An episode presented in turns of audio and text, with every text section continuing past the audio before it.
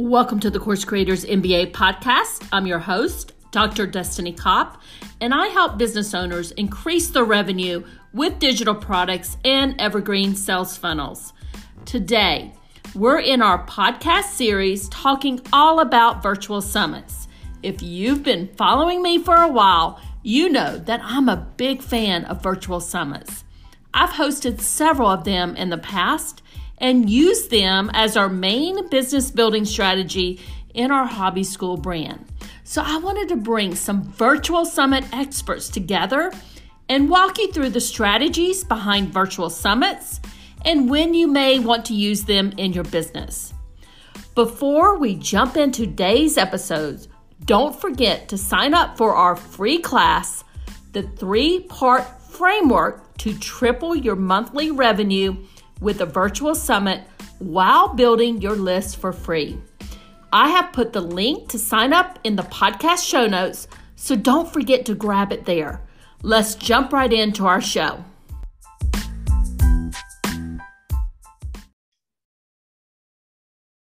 And today I have with me Krista Miller with Summit in a Box, and we are continuing our series on virtual summits. And today we're going to be answering all of your frequently asked questions. And Krista, I have some myself that might not be on the list here that we've kind of talked about, but um, why don't we jump right in? And one of the questions that I've been asked all the time is related to should I host a summit when I might not have very many people on my email list or I don't have very many people following me on social media am I big enough, right? Am I am I a big enough deal to host a virtual summit? Will people actually want to come speak at my summit? Oh my gosh, yes. This is like one of the biggest things that held me back from hosting my first summit is I was like, speakers are literally going to laugh at me when I pitch them. They're going to be like, who the heck are you to host a summit? I believed that fully for so long. And now I know the truth of it is that that's silly. Waiting to host a summit until you have an audience is totally backwards because a summit will bring you that audience. Now, if you're starting from scratch, are you going to go land like Amy Porterfield as a speaker? Probably not. But the good news is you do not have to to see incredible results with your summit. Something else I want you to keep in mind here is that your speakers aren't going to know how big your audience is. Um, I have probably I've pitched over 120 speakers at this point. I have never once been asked what the size of my audience was. Uh, there was one time where someone asked how big our, the summit was the last time we hosted it because she knew we'd hosted it several times before. I've never had anyone come out and ask the size of the audience. What they're going to be paying attention to is do I want to get in front of the audience? This summit is set up to create to serve. Like is this the audience I want to be in front of? That's your biggest selling point. They'll also look at the topic of your summit, like, do I resonate with this? Um, you know, is this a topic I'm interested in and want to be associated with? And they'll also pay attention to like how organized and put together you uh, look like you are when you pitch them. Uh, like, for example, I've been sent pitches like, hey, like on Facebook, someone will send me a message, hey, I'm hosting a summit about this. Do you want to be a part of it? I'm like, well, as of right now, no, because you're telling me nothing about it. Um, so if you go in with a pitch that shows that it's for an audience they want to be a part of, it's a topic they're excited about, and you have your ducks in a row and you know what you're doing, that's the key to land these speakers. Um, at least for me, like I'm never going to respond and be like, "Whoa, how big is your email list? Is this worth my time?" No, if it's a summit I want want like an audience I want to be in front of, I'm going to say yes to that. So you do not need an audience to host a summit. A summit will bring you the audience. I think that's a good point. And as I as I was thinking about people that we've pitched, and I know I've pitched over a hundred people too in the various summits that we've done. I don't think I've ever been asked that either. Yeah, right. People like they don't they just pay attention to other things. they want to they want to see that you're like a legit business owner and you know what you're doing. But like the exact audience size is a very small factor. I, do agree with you. They are paying attention to how well you, you know, do you have your act together, right? Do you, do you have, are you providing the right information or enough information about for them to make a, educated decision on whether or not they want to participate. Okay, so moving on. The next question that we have for you is when is the right time to host a summit, whether it's the time of year or the right time in our business? Yeah. So for this, like a lot of people think there are certain requirements they have to meet to host a summit, like the big audience we just talked about. I need to wait till I have this many people, until I've sold this many of this thing, until I have this many like friends in the industry. Really, none of that matters. The the biggest qualifiers I look at for like if you're ready to host a summit are have you successfully like do you have something that sells?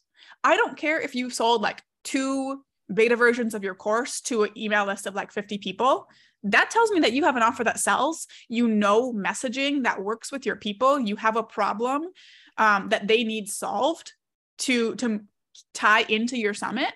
That's really like that's all i need to know you know?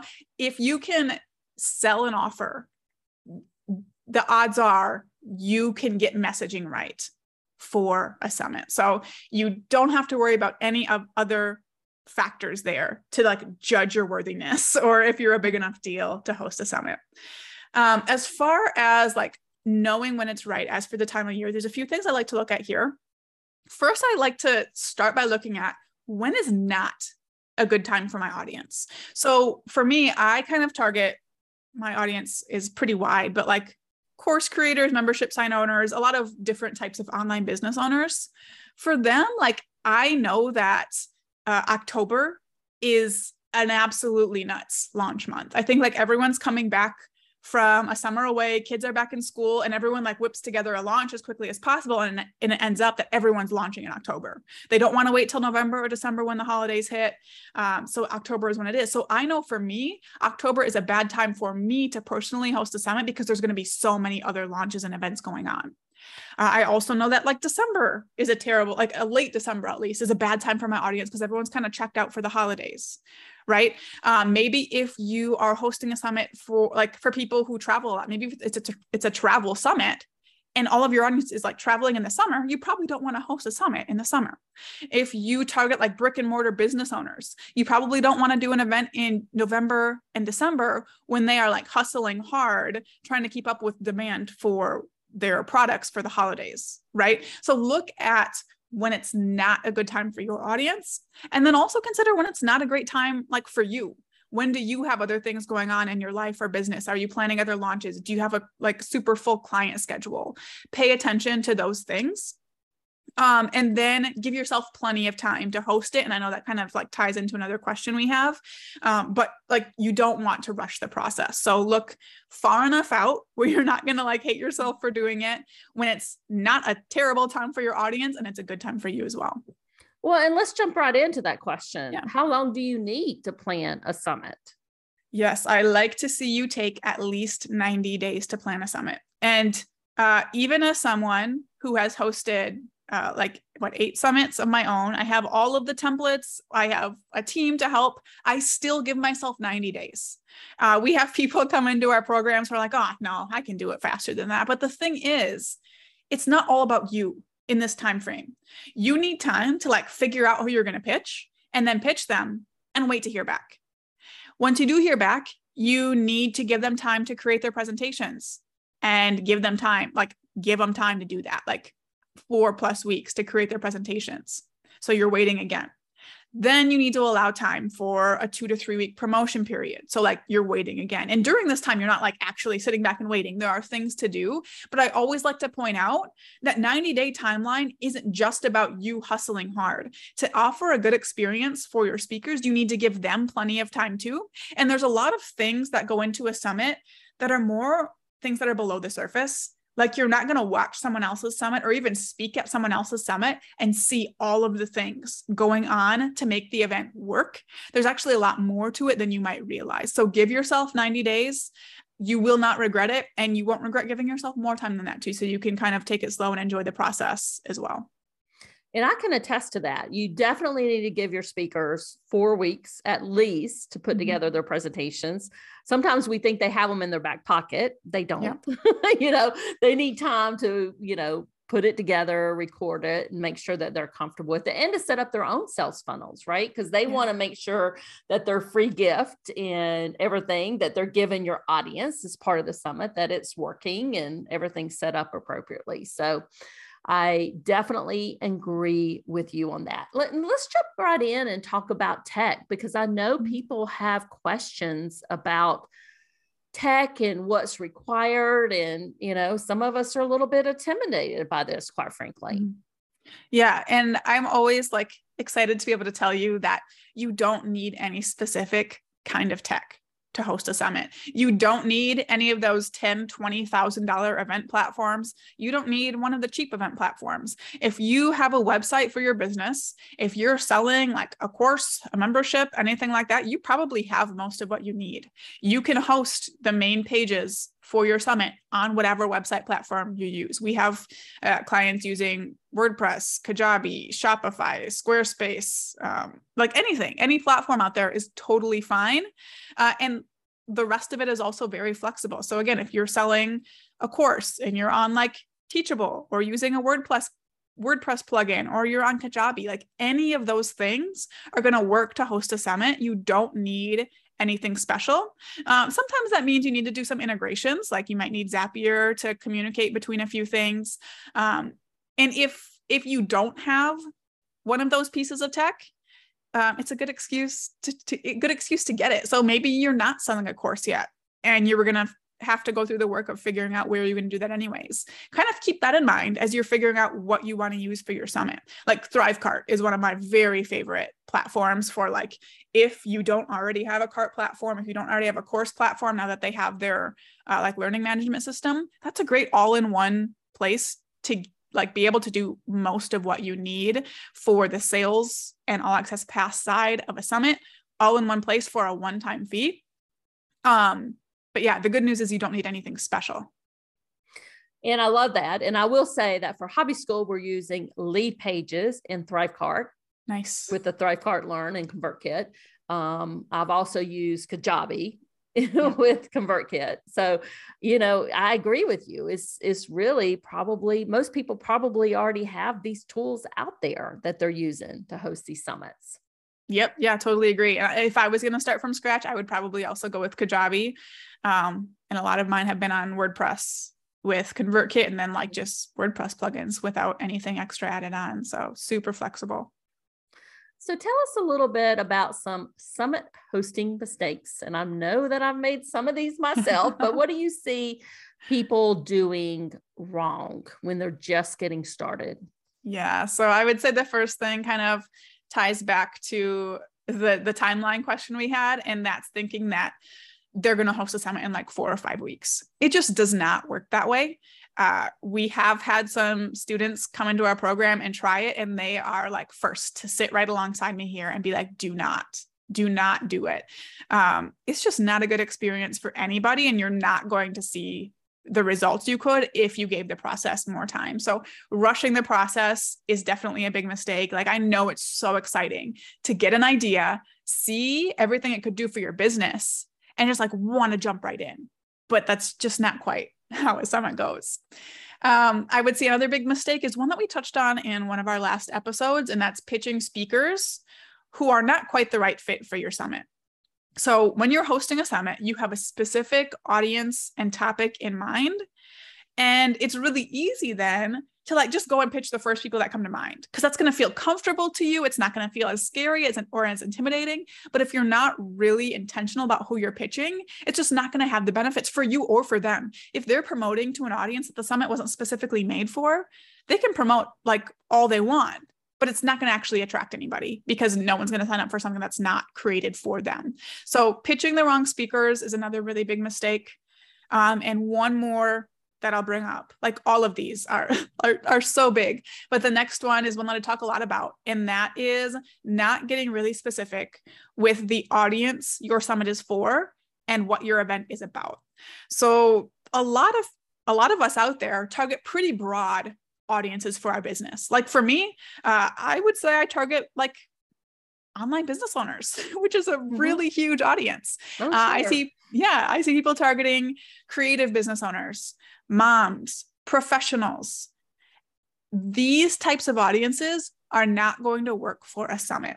So, a lot of the time, you'll find that your summit audience needs to be more specific than your business audience. If you go out and try to host a summit for online business owners, I'm sorry, it's just not going to go well. It's not going to go well. People are not going to be excited to sign up. You're going to have to have super general information. Speakers aren't going to be as excited to promote.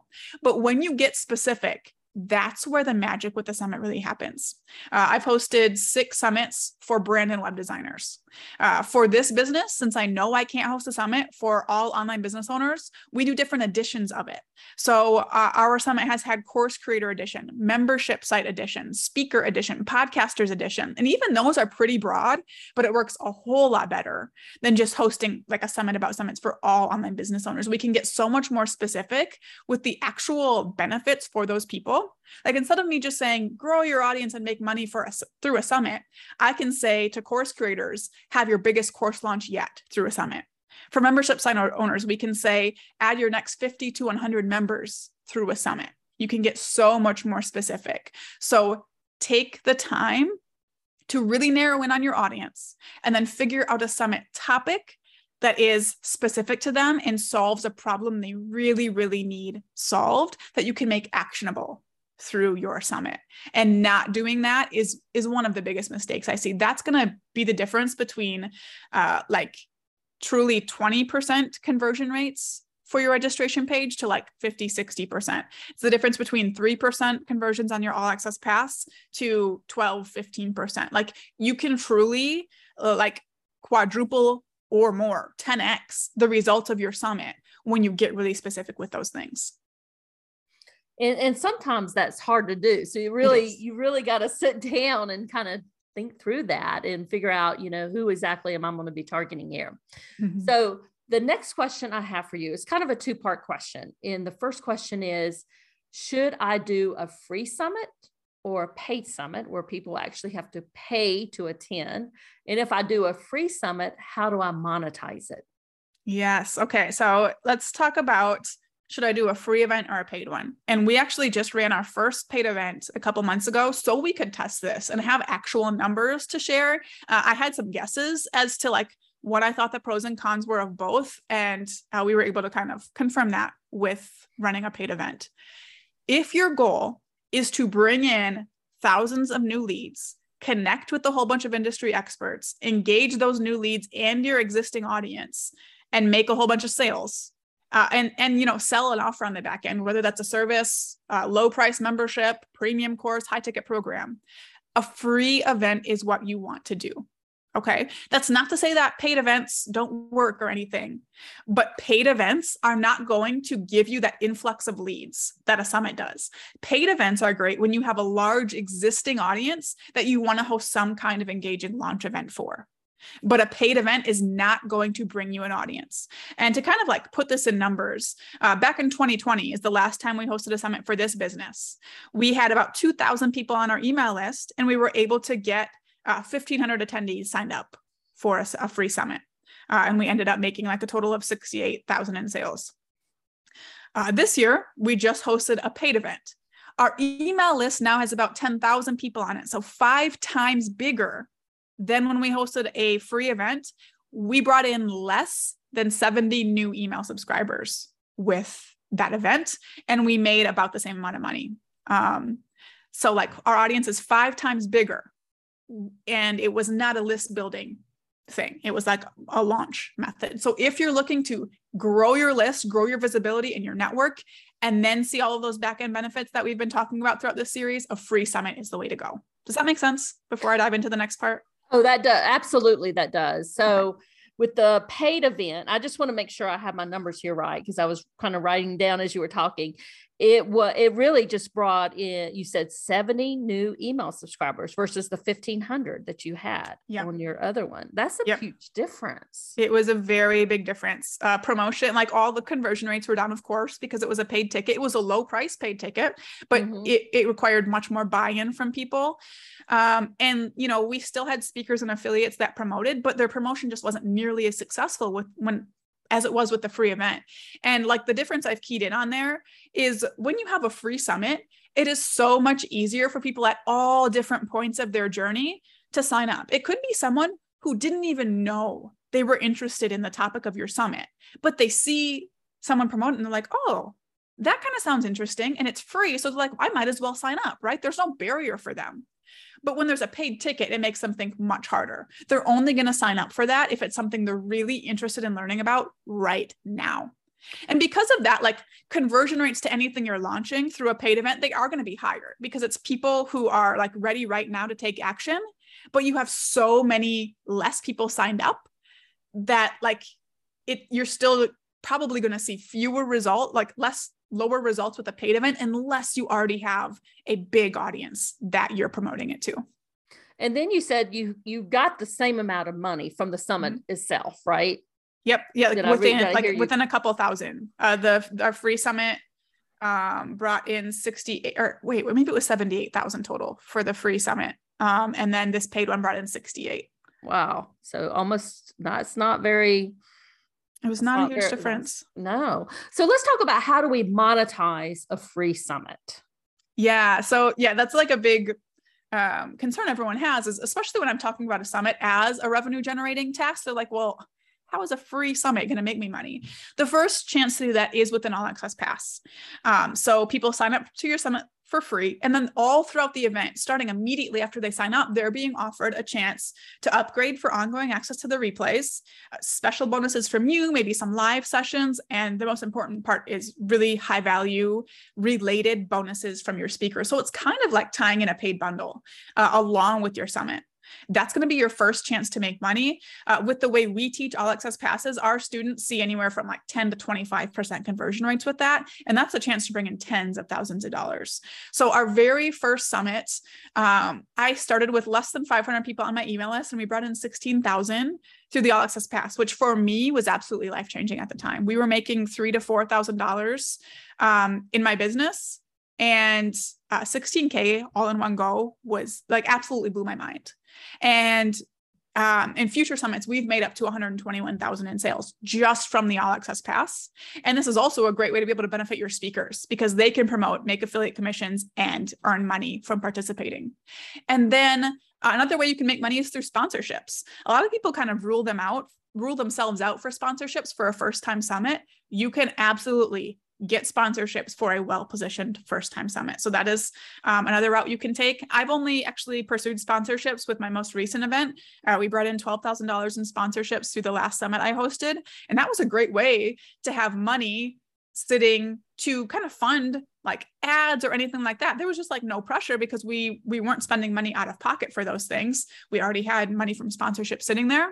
And then another really powerful way that we're we're working really hard at summit box to build awareness of is the opportunity to launch your offer through a summit and that adds on like the third tier of monetizing. So you have the all access pass you have sponsorships if you choose to and then you have an incredible chance to launch your offer on the back end so that's a lot of opportunities to make money, even if you just initially focused on the all access pass and maybe launched a new offer later. I mean, you, you can just start with one piece and then that's, you know, once you do your summit again in the future, you have other monetization opportunities. Did I say that right? You sure did. monetization opportunities that you can do later on. yeah, and that's so true. We, like I said, we posted. Uh, I don't. I'm for some reason blanking if we've done seven or eight summits, but actually only one of our own. We have launched something on the back end. The rest, it's like we just focus on all access pass sales because it's such a powerful revenue generator all by itself. Well, Krista, thank you so much for joining us. Um, can you tell the folks where they can find you on Instagram? And then I'm going to make sure that the link for our class that we're going to be covering all of this. Actually, I'll, I will talk a little bit about it. We're going to be talking about four keys to skyrocket your signature offer sales with a virtual summit. I will make sure that that link is in the show notes so people can come join us for that. But tell them where they can find you on Instagram. Yeah, you can find me on Instagram at Summit in a Box. I would love to connect with you over there and answer any questions you have about this podcast episode. Krista, thank you so much for joining us for this podcast series. I love chatting with you. Thank you so much for having me. Thanks for listening all the way to the end of the episode. Now, don't forget to sign up for our free class, the three part framework to triple your monthly revenue with a virtual summit while building your list for free. Go to the link in the podcast show notes and sign up today. Have a great rest of your day, and bye for now.